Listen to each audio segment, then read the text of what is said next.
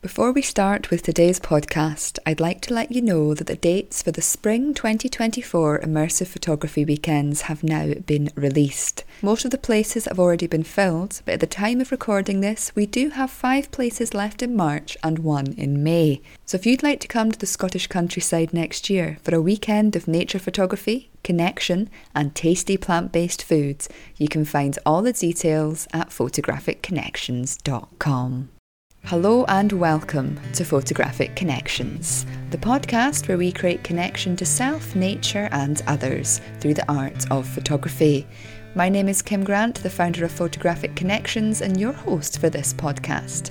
And today I'm absolutely delighted to welcome Alister Benn onto the podcast. Alister is a Scottish landscape photographer, well known for his honest and open discussions about the artistic world of photography.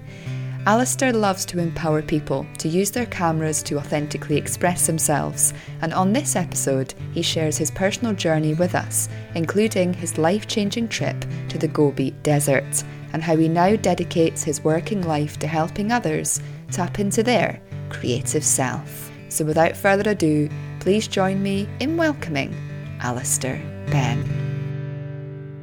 Hi, Alister. Thank you so much for coming on the podcast this week. You're more than welcome. Pleasure to meet you.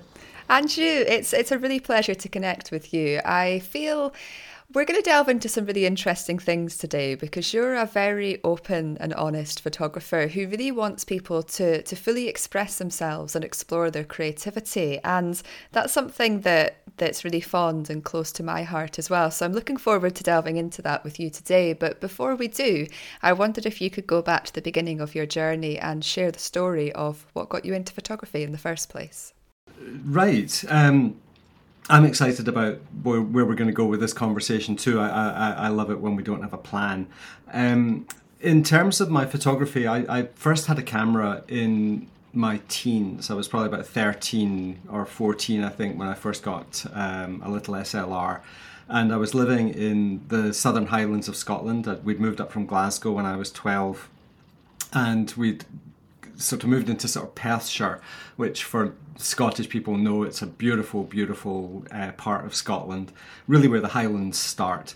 Um, so I would just run around uh, pointing my camera at things I thought were cool, really, um, with no technical skill whatsoever. And and then of course, that's very much play. It's kind of serious play. I think when you're when you're a child, and then I didn't really pick up a camera again until my 30s. You know, you you head off to university, you get a job, you get married, you have kids. You know, and and b- before you know it, you've you don't have a lot of time to go and play uh, or even to be creative and so forth. So I, I didn't really pick up a camera again until 2001. So by that time, I was in my early to mid 30s.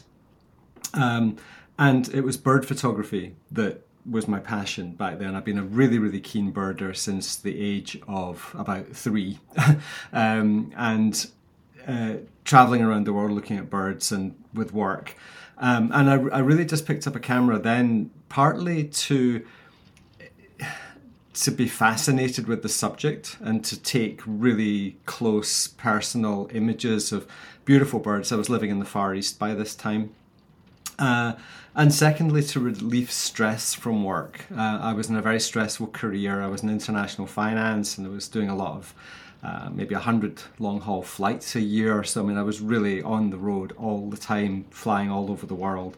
Um, and I had a very stressful life. Um, and I'm sure we'll come on to sort of mental health at some point in, in the rest of the conversation. But without going too deeply, I was pretty stressed.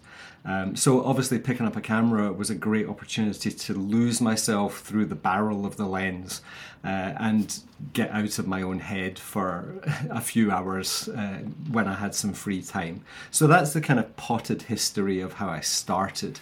Um, and obviously, that was the beginning of a 20 year plus now journey that's been quite convoluted um, and has changed my life extraordinarily, really. Mm, yes, I love that you had that connection to to nature and photography from such a young age. I, I got into photography when I was sixteen, so I can kind of relate to that getting into it when you were a teenager and that going out and just playing and interacting and being in Perthshire as well, I mean, that's such a beautiful part of, of the country that I can totally see why you were so inspired by that. It's um, it's lovely. So, how do you think, because you, of course, now do photography professionally, so where did that transition come for you between doing it for play and that connection and mental health benefits into, into making a living? Um, again, that was quite convoluted. Um, probably about quite quickly, uh, I realised that photography was a very important part of my life.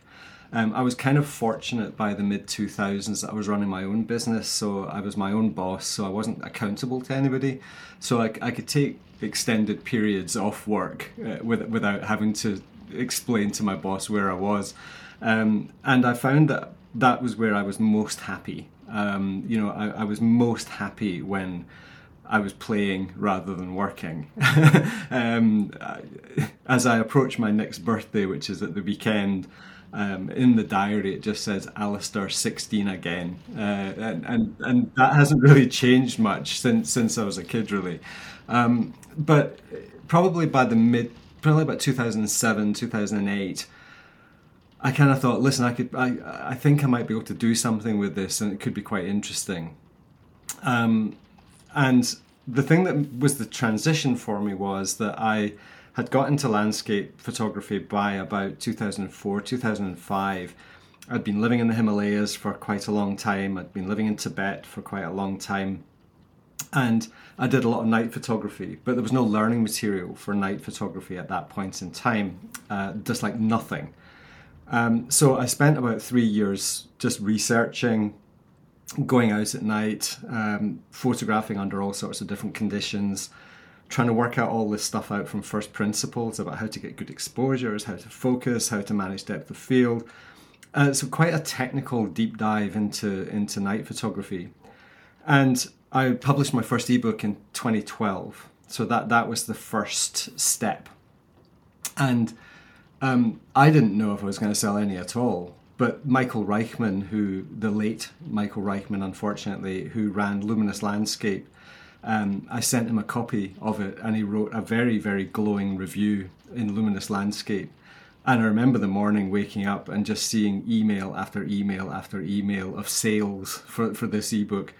Um, and it just took off um, because it was the first ebook really about night photography uh, back in 2012 and that was it. I just thought well this is really easy. I can make money doing this and and, and basically uh, haven't looked back since. Uh, so i'm very fortunate that we make a we make a good living from our work. Wow. That's incredible. And it's so beautiful from such a you know just to, to create that one thing and the first thing you create has such a positive response. I yes. mean that must have been such a, an amazing feeling for you. A shock yeah. I, yeah. It, well, the, the problem is that it, it, set a precedent that hasn't been repeated since. That's always the yeah. It's like we peak too soon, don't we? Yeah. yeah. I, should quit, I should have quit earlier.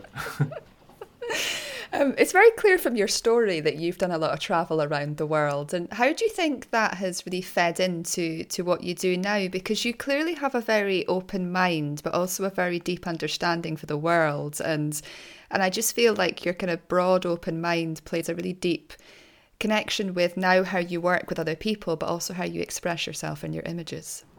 Right. Um, I think I'm a I'm a firm believer in the combination of nature and nurture.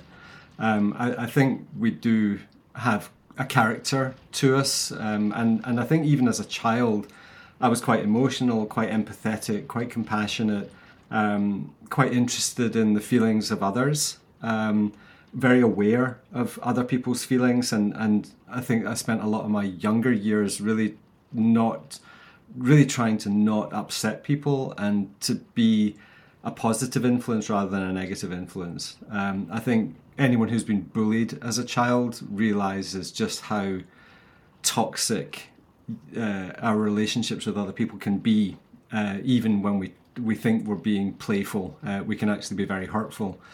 So I think I've always been quite sensitive in that nature. Um, my father was uh, a marine engineer. He used to spend most of his time traveling around the world uh, with his work.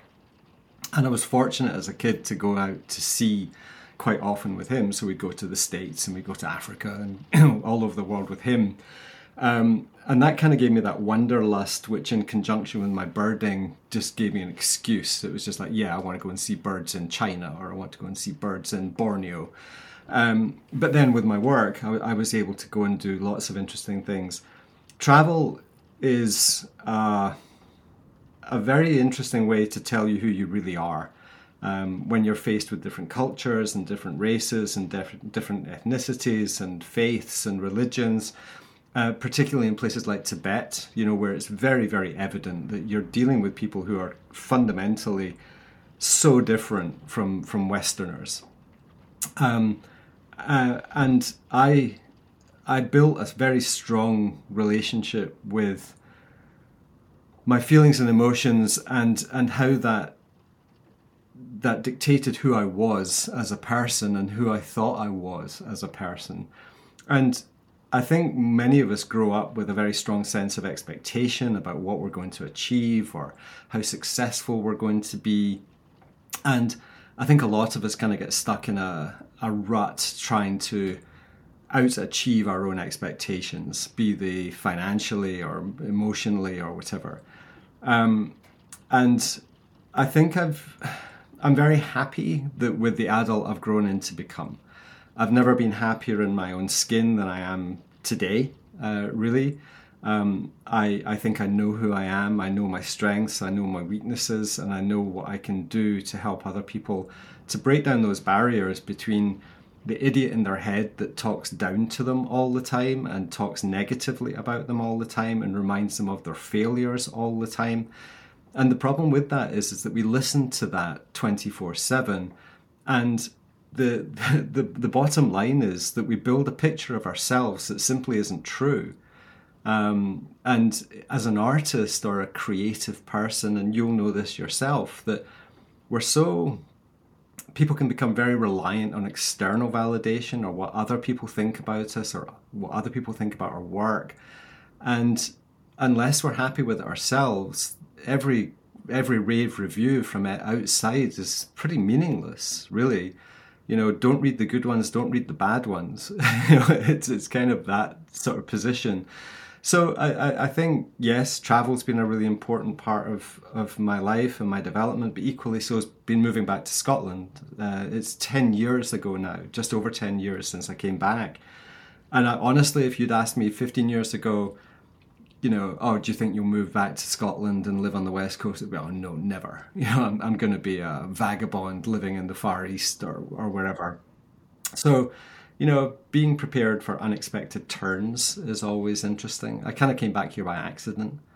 But yeah, uh, in, you know, the short answer to your question is I think what art is, is a way for us to articulate perspectives and things we've learned about life and dealing with life and showing other people that we can change, we can develop, we can grow, we can have a different relationship with ourselves. And in doing so, it gives us a different relationship with everything. You, I'm, I'm like a Scottish bald Barbie doll. Pull the string and I'll talk.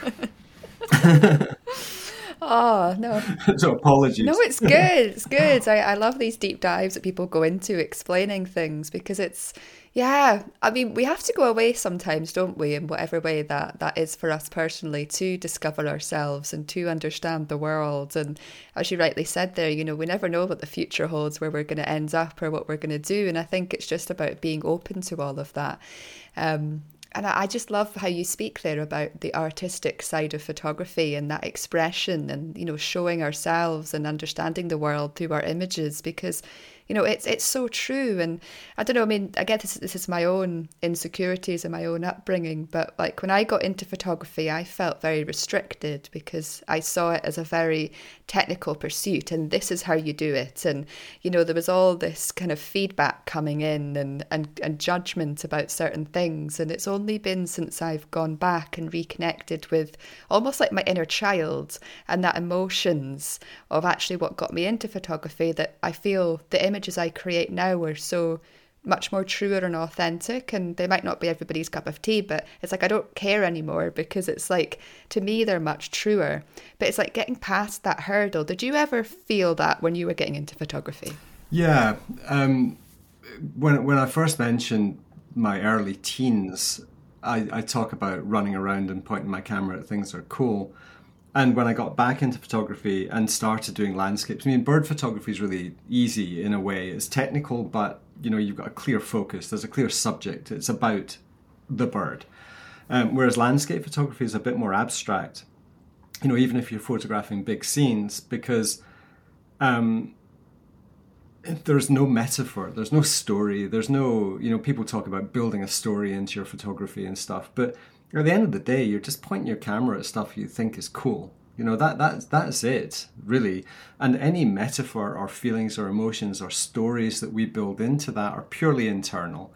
And it's up to each viewer to, to look at that scene and it's what they bring to it is is going to be what that photo is about. So you can photograph a tree leaning over a smaller tree and might some people might see nurture or care or age or generational differences or they might be thinking about a grandparent that's just passed away or something like that you know the sort of nurture elements just where you have something big and something small there's a relationship there and relationships are the fundamental part of humanity really um, so I think when I got back into photography and back into landscapes, I literally uh, started where I, I, left off when I was 14 or 15 years old, which is, hey, that's cool, I'm going to point my camera at it.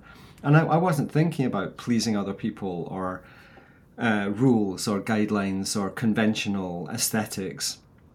And I joined a forum, I joined naturescapes.net in 2004 and started posting images, mostly birds, but occasional, occasional landscapes. And you know, people would start giving me critique and saying, oh, well, you know, this is very unconventional and this doesn't work and you can't do that. And like an idiot, you know, like an insecurity, I listened to them and started to learn. I started to study. I started to read every book on composition that's ever been written. Um, and went through a period of about 10 years, really, where, where I think I became a very classical photographer. You know, techni- technical and structured, you know, to create images that most people would find attractive. And it worked. You know, I got I got really well known. I gained a certain amount of notoriety in the industry. I think I grew up at a time where it was easier to do that. Um, you know, friends with like Mark Adamus and Guy Tal and you know the you know, Bill Neill and Alex Noriega and you know the list of my buddies, Adam Gibbs you know, the list of my buddies is like the who's who of contemporary landscape photography, and we all grew up to, kind of together. And I, I got to the point in 2016 where I just thought, I hate this. I hate these images. I, they, they mean nothing to me. I'm making the same composition again and again and again, just with different stuff in it. Um, it was very formulaic, very structured, and you could go anywhere and make a good photograph, but it, they didn't I didn't feel they were mine in a way. Um, and that was the cusp, that was the transition that took me to the Gobi Desert in January 2017, and then everything changed. That that was the that, that's where my life just suddenly went from um, a complete breakdown of who I was into this new person who what is it now? So that'll be three, six, six and a bit years, nearly seven years. It'll be seven years in January that I went to the Gobi for the first time. That seven years has changed me so fundamentally as to who I am, and I I pay a lot of respect to my my work as a creative person as the catalyst for that change. Mm. It really shows there, doesn't it? The um, how life like I think we go through this a couple of times in life, don't we? It's like we're almost like reborn and we rediscover ourselves in different places. What was it about the Gobi Desert that was just like so mesmerizing and life changing for you? Right. Well, the, the, the, the, long answer is in my book, um, um, which is the, the obligatory product placement in, in any in any conversation. Uh, yeah, I, I, wrote a book out of, uh, called Out of Darkness, um, which is my first printed photo book, and I tell the story in great depth uh, and and incredibly openly. Uh, I got some feedback from a, a, buddy of mine saying that's an incredibly harrowing read. um, so it is quite a deep uh, story. So, in short, um, I've suffered or had suffered quite badly from anxiety and depression for about 30 years. Started when I was in my teens, very much through my 20s. And uh, even though I was functional, there was definitely a shadow kind of hanging over me for, for most of my adult life. And it was getting worse. Um, so even though I was doing work that I loved doing and running workshops, which I really enjoyed, and sort of hanging out with people, inside my head was a bit was a bit of a mess. So in January of 2017, um, I said to my then wife, uh, my my ex wife, um, who was Chinese, that I needed to get away. So she'd done a bunch of research about the Gobi, and literally three days later, we were on a plane flying across northern China to go and spend about three weeks in the desert. And um, as a classical landscape photographer using a 14 mm lens with that classic sort of foreground, midground, background, uh, I was lost in this big empty space.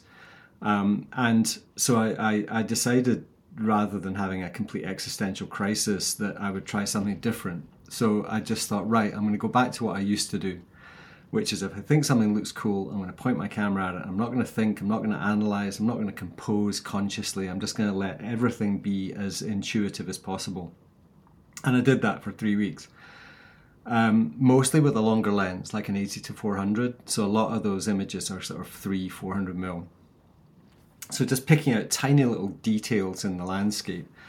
Um, and when I got home from that trip, I kind of realized that I really liked the images, first of all. I felt a very, very strong connection to them. And I almost felt that they were playing out my relationship with my anxiety, in that some of them were really dark, really, really dark, and, and I mean, not depressing. There was always a ray of hope in them, there was always light in them, but they were dark. Um, and others were really light and airy and soft and, and um, frivolous almost. And I think they were just painting this emotional spectrum, the, the picture of my emotional spectrum, or an articulation of how I felt, um, both the dark and the light. And I started to analyze well, why did I point my camera at that? You know, what was it about that scene that made me just think, right, that is so cool, I want to do it. So I started analyzing all the images, and I only had about, I ended up over the next two years, I ended up going back to the Gobi seven times. So, I, I, so once I'd been once on my own, I started running workshops there. So I, I went back seven times in total. The last time being like February 2019. So over that two-year period, quite intense periods of time in the desert. And every time I went, I would do the same thing. I would take photos that just spoke to me aesthetically so in 2018, I started to sit down and kind of work it all out and came up with five attributes of the landscape that make you engage with it. Um, and I've written a lot about this and talked a lot about this and made videos about it. But basically, the five triggers are luminosity, so light, contrast, which is obviously a big description, there's lots of different types of contrast, um, color, atmosphere, and geometry. So those five things, every scene you look at are made up of those five things luminosity, contrast, color, atmosphere, and geometry. And that oddly became. Um, I have found another couple since, but I don't talk about them yet because I'm going to write a book about it. Um, but basically, those five attributes guide us through the landscape and they're also a mirror to who we are in any given moment. So if we're feeling down and you know you might be drawn to darker scenes, you might be drawn to lighter scenes, you might be drawn to soft curves, or you might be drawn to more angular, um, challenging uh, structures. You know, and being open to all of those means that you're open to your full potential you know, if you only photograph one type of thing and you only ever photograph one type of thing because you think that that is either what you're known for or what people are going to like, then you just become a facsimile of yourself. You know, you just become that's an old word. we don't use that anymore, I guess. But you know, the you, you just become a, a cliche. You know, you just become stuck in this very narrow. This is what I want people to think I am whereas now I'll, I'll literally I I've gone back to just pointing my camera at whatever I think is cool because they're for me anyway. So um, yeah, I mean, you know, it, it's a long, convoluted, and quite complex story. Um, but I strongly believe in art, creativity, expression, emotional articulation as catalysts and passports to a better future for ourselves. And and the people I work with now in terms of mentorships or on the Expressive Photography Forum that I run, the, the, the changes in people are remarkable. You know, from being agoraphobic, you know, just nervous wrecks to, to being mentors themselves, you know, in, in three years. It, it's staggering to see the change in people. Um, so yeah, I, I'm I'm clearly uh, passionate and convinced of the value of what we're trying to do here, um, and it's that's hugely satisfying. Yeah, yeah. I mean, I was going to get on there to the work that you do now in helping other people, but you know what you just said there. It's something that that's really hit home to me this year. Like, I've really started to realize that when we really connect with our intuition and create from that place, the emotion in those images I find it doesn't just mean stuff to us, but when I, I've a few times now I've shared images side by side, images that I've created from a place that I feel like this is how we're told to do photography, and then from a place that comes from the heart. And everybody will say that the image that's created that comes from the heart, they feel something when they see it. Um, and it's like got this added extra. Um, so I very much believe that when we really connect to our emotions and that intuitive sense of what's really bringing us in, that that emotion we're feeling is just energetically imprinted into the images that we end up um, creating. Um, and that's one thing I've seen on the Photographic Connections community. We only began in, in March this year, but you know, in that short period of time, the people that have been there since the beginning, the the changes in them has been unbelievable. The the confidence they now have and the expression they have and the the ability to go out and just respond to whatever they love. And it's beautiful that, you know, we both have a kind of overlap there with what we're doing in, in our work. So yeah. yeah, absolutely. And you know, and, and I think this is the important thing these days. And, and when I started out in photography 20 plus years ago, quite a lot of people were kind of guarded about their influence, they were guarded about their own communities, they were guarded about their own customers or clients. Whereas now, I find there's so much more openness in that, you know, I work with Adam Gibbs on a regular basis. We we help each other out all the time. Um, you know, I've got so many friends who we support each other because we realize that even though we might be sharing a similar message, some people are going to hear you and resonate with your message more than mine, even though we're saying something fundamentally quite similar. Just because of human nature, you know, you're, you're going to be more useful to them than I might be. And likewise, there might be people who I'm more connected to than you might be you know, just because that's the way communities work. You know, so I think that diversity of what I'm happy is is that we seem to be leaving behind the generic form of photography. That that became, I think, that kind of peaked maybe about four or five years ago. And what's happening now is that because it's harder to become established as a photographer in 2023 than it was in 2003 external validation is so much harder to get than than it used to be. You know, I mean, I I don't have a huge audience on social media, but I've got a pretty loyal following. You know, people people know who I am, but I'd hate to be trying to start out today. You know, that that would be really depressing. Um, so I think we have to take back ownership of photography for ourselves, and even those of us who have a, a degree of influence now authenticity seems to be the key word. We have to be authentic. When people when people just think you're being generic or you're just uh, producing images because you know they're going to be well received, I, th- I think people kind of lose a bit of respect for you as well. So I think we should lead by example, and I think being authentic and being real and being free and not manipulative and um, you know trying to play the algorithms and all of that type of stuff if I had five million pounds in my bank account tomorrow, I would leave social media in a heartbeat.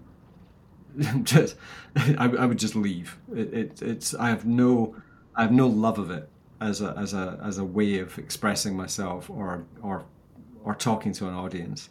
Um, but that unfortunately is the curse of what we do at this point in time. Mm. It's an interesting one, isn't it? There's a part of me, like I, I personally, I, I love posting videos on YouTube and, and Instagram, but it's like I think it's from the place that I maybe come from now. Like I felt a lot of pressure in the past, and like Facebook, for instance, I hate it. I'm off of Facebook now, um, but there's something about putting these messages out there and and um, I guess positively positively reaching people in some ways to, to maybe think about their photography a bit differently you know and you'd mentioned there about collaboration like you do with with adam gibbs and you know some people see this especially the youtube world as like competition but i'm like no there's space for everybody and like you'd said earlier you know some people re- will resonate with what you're saying more than me and more adam more than you and all that kind of stuff and but i think the more of us that put that positive message out there and the more authenticity authenticity people see in the photography world the more authentic they'll become in their their own self-expression and i think that can only be a, a positive thing. 100% 100% and and um, you know I, I agree that the, the videos i enjoy making the most are the ones that i enjoy making you know the ones that i'm just talking about my own point of view. Um, yeah, as, as, soon as you start crossing that line between business and personal pleasure, um, there's always going to be a bit of a, a, conflict there somewhere along the line. You know, working a business is different from just being free to do exactly what you want all the time. But yeah, on, on, on the whole, I, I do enjoy that process. Um, it's yeah, so I agree 100% that you know we're as as long as we're all there, there's more and more people who are preaching that positivity now. Um, and I think that's a really good thing.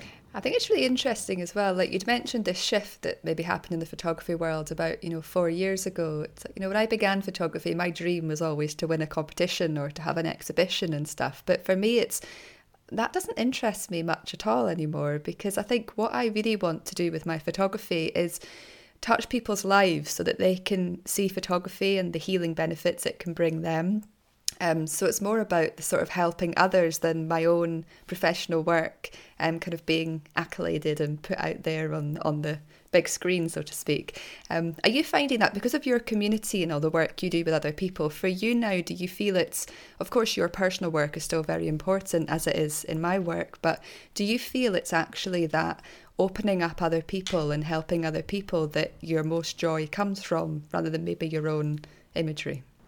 In terms of you know, I, I think when when being a creative stroke educator is your work, then um, my own personal images are somehow a little bit detached from that now. You know, my my images aren't my product, um, perhaps as much as they were six, seven, eight years ago. You know, I had a really successful workshop business, and, and your images are your calling card. You know, people come in your, your workshops because of that.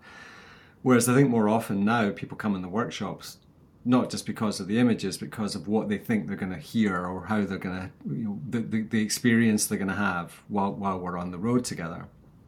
So, you know, it's much more whole it's a, it's a much bigger thing than just the photography. It's much more, you know, the stuff that's locked up inside my head. Um, and that's really important. So I, I think in terms of my work, I consider my work to be helping other photographers develop their unique and not just making better photographs, but making more meaningful photographs to them you know, and, and understanding the role of their creativity in their personal development. I think that's my work now. In terms of contests and so forth, um, I think it's a natural thing for most people.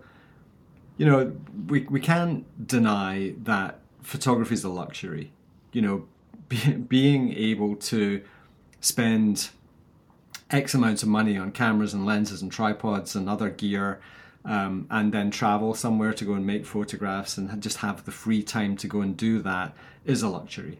You know, there's there's there's billions of people on this planet who you know, food, water, shelter, health is far, far more pressing to them. And the whole concept of exploring their personal development through their creative uh, aesthetics is meaningless in, in, in many regards.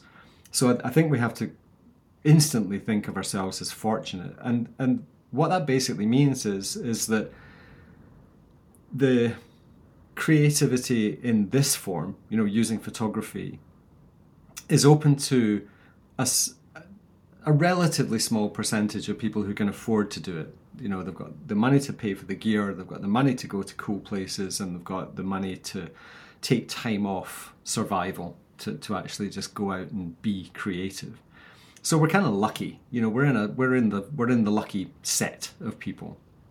Now, a byproduct of having that degree of security and financial ability is that we have an ego you know because we've we've been successful enough in whatever it is we've done in our lives to have the money and the free time uh, to go and do these things and i know there's a lot of people out there myself included probably when i started where being liked being acknowledged being praised and winning contests was was all part of yes you know i have mastered this you know i'm good at this. Um, and you know I, I did it. I think 2012 i entered my first contest and right through 12 13 14 15 16 i think was the last time i kind of entered anything. And i did pretty well and, and, and you know won, won some awards and stuff like that. But now it doesn't interest me at all you know in fact i i I think there's a limited number of people who are truly qualified to critique images, meaningfully critique images, in terms of they actually understand that an image can be incredible even if they don't like it. you know, and, and they, people often confuse critique with opinion. You know, oh, well, if you did this, this, and this, then it's good. Well, that's not necessarily the case. You know, that's, I always say, it's like if people walk into my a party at our house and they don't like the music that I'm playing in the house and they change it to something that I don't like, is the ambience of the party better because they've got to decide what they want everyone to listen to? If someone tried to do that in your house, you'd throw them out, you know? But we do it with our creativity all the time. You know, we take that so personally. So I I don't believe that contests are necessarily beneficial uh, to people's development. Um, I've judged enough of them in my time to know the flaws of them uh, in terms of uh, defining what is the best photograph or who is the best photographer who's presented their work. So that whole thing, to me, I just think is meaningless now. Um, I, I think most of us have fairly unhealthy relationships with ourselves. You know, we carry a lot of baggage from when we're kids. We carry a lot of baggage from our own expectations of who we're going to become and you know what we're going to achieve with our lives. And as we get older, um, it's easy to look back with regrets and, and all of these types of things. And I think creativity is just a catalyst. It's a way to tap into who we really are as opposed to either who we think we are or who we want to be. And those three things are completely different. You know, you've talked about reconnecting with your inner child uh, as a creative, uh, uh, well, a way of tapping into a, a more creative version of yourself. And kids don't need to be taught how to be creative. Kids are creative. You know, we I remember clearly, you know, lying on the floor of our house playing with boxes and zoo animals and soldiers and all of this type of stuff. And the flights of fancy in your imagination are running through the woods with a stick, pretending you're chasing dragons or whatever. So kids don't need to be taught how to be creative. Um, but adults need to be retaught how to be children, uh, I, I, think, and and it, it is uh, you know that that idea that we need to be serious all the time. And it's it's a juxtaposition between frivolity and lightheartedness in a very dark world at, at, the, at times. You know there's a lot of horrible things going on all over the planet right now from the conflicts in uh, Israel Gaza Ukraine uh, any number of other little mini wars going on, and then all the pandemic situation, and then obviously climate change and all of these things. You know, there's a lot to be kind of miserable about, but you know, so to be frivolous and playful almost seems a bit disrespectful in that context. Um, but you know, we've been making art ever since we first worked out how to make a handprint on a wall of a cave. Um, and it's a fundamental part of us understanding our place in the world and our perspectives and then sharing them with other people. And I think as artists, we have an obligation to, to do these things because we can. You know, we can articulate, we can express, we can share how we feel. And that openness that you mentioned earlier in, in the podcast, I am super open because I think it empowers other people to be open. And and that I think is that is better than being closed. no, definitely. I mean that openness, it's like you say, it encourages other people to be open and it also it gets to the the root of what it means to be human. I think we live in such a disconnected world nowadays. Of course, not everybody is disconnected, but there is a lot of people out there who feel very alone and lonely and not seen and not heard and who also you know, just don't know how to express themselves. And I found in my own life that the art, writing, photography, you know, all these different, everything really artistic and, and being out in nature as well has given me the gift of being able to to speak. Um, you know, because like in my story, I I didn't have a voice. I didn't feel like I had a voice growing up, and it was through photography and being able to connect with the world that I was able to visually have a voice. And then starting YouTube was like I could now physically speak and I feel it's so important because I've looked at my health throughout my life as well. And when I didn't have a voice, I was always ill. I caught every bug, virus, um, I had infections all the time. But the moment I started creatively expressing myself, it was like that emotional release and all that energy being released into something. And that's just listening to what you were saying there about about art and being able to articulate and I just feel it's such an important thing for everybody to have something, you know, there's so many different creative pursuits. So to find something that works for you and that speaks to you and to to find the time to to do it because it can play wonders, I think, to, to everybody's life. A hundred percent, a hundred percent, and I mean, I've, I've been playing guitar since I was fourteen. I mean, that's been my other big creative outlet, pretty pretty much my whole life. Even on holiday, I brought a guitar with me, you know, because it's so I'm still plugging in and playing um, you know, to, to just we we need we need a release. You know, otherwise it's too easy for us to just get locked up in our own heads the whole time. And like I said earlier on, I mean, I just think we can be quite unreliable in terms of appraising our own value and our own strengths. Um, it's easy to see weaknesses all the time and to feel small.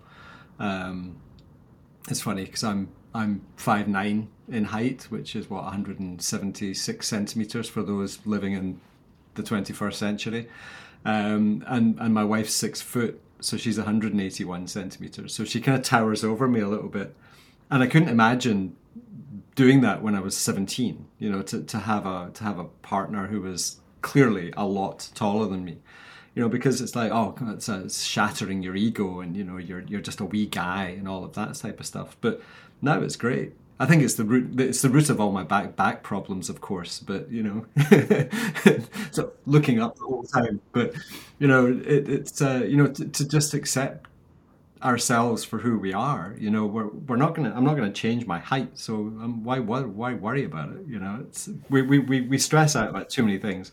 The world's bad enough as it is without inventing stuff. Was it Hemingway? I think it was Hemingway was either Hemingway or Mark Twain. I can never remember which which one it was. He said, "I've endured some terrible things in my life, and some of them even happened." Um, you know, and, and I think that's that's really it's like a light switch going on. Once you realize that you create your own life through your thoughts, and that that is not a reliable representation of a who you are or what you're experiencing or the reality of the situation. It's almost like flick, flicking a switch or turning a coin over is that all of a sudden darkness can become light and you know melancholy can become joy. You know it, all of these are just perspectives. So yeah, I'm I'm super excited about my work and super excited to to where things are going to go over the next few years. And um, I've got a lot of things I want to do. So there'll be no retirement in this house. That's good though, you know, because you're passionate about what you do. You've got this um, positivity and almost this this purpose, you know, and you're you're helping humanity, which is is beautiful. And I think on that note, I think everyone I'm sure will be really excited to see where where things go for you, Alister, because you've got a very a very clear vision, I think, and a very honest and authentic way to approaching your photography and your work. So I know I certainly am looking forward to, to seeing where things go. So me too. I just wanted to, to thank you for your yeah. I just wanted to um, to thank you for your time today, and for those who have really resonated with your story and don't already connect with you, where can they they go to find you? Um, the best home is expressive dot photography. Uh, that's our website um, on there is everything that we do, be it uh, ebooks, videos, workshops, uh, the Out of Darkness book, um, which was a labour of love beyond all compare. um, yeah, whether that whether I do another book or not really depends on how long it takes me to recover from doing this one. Um, but yeah, expressive dot photography, and then from there you'll find me on the usual social media type platforms and stuff like that. But yeah, our website is the best home to go to. Brilliant. Well, thank you again, Alister. It's been an absolute pleasure. Yeah, thank you so much for your time. Um, it's been a lot of fun. Thank you. Thank you so much for taking the time to listen to this week's podcast. It really does mean the world to me. As mentioned at the beginning, if you'd like to come to Scotland in 2024 for a weekend of nature photography, human connection, and tasty plant based foods, you can find all the details for our immersive photography weekends at photographicconnections.com. And now that this podcast has come to an end, there's only one thing left for you to do. It's time to pick up your camera and head outdoors. There's so many incredible photographic opportunities just waiting for you to discover.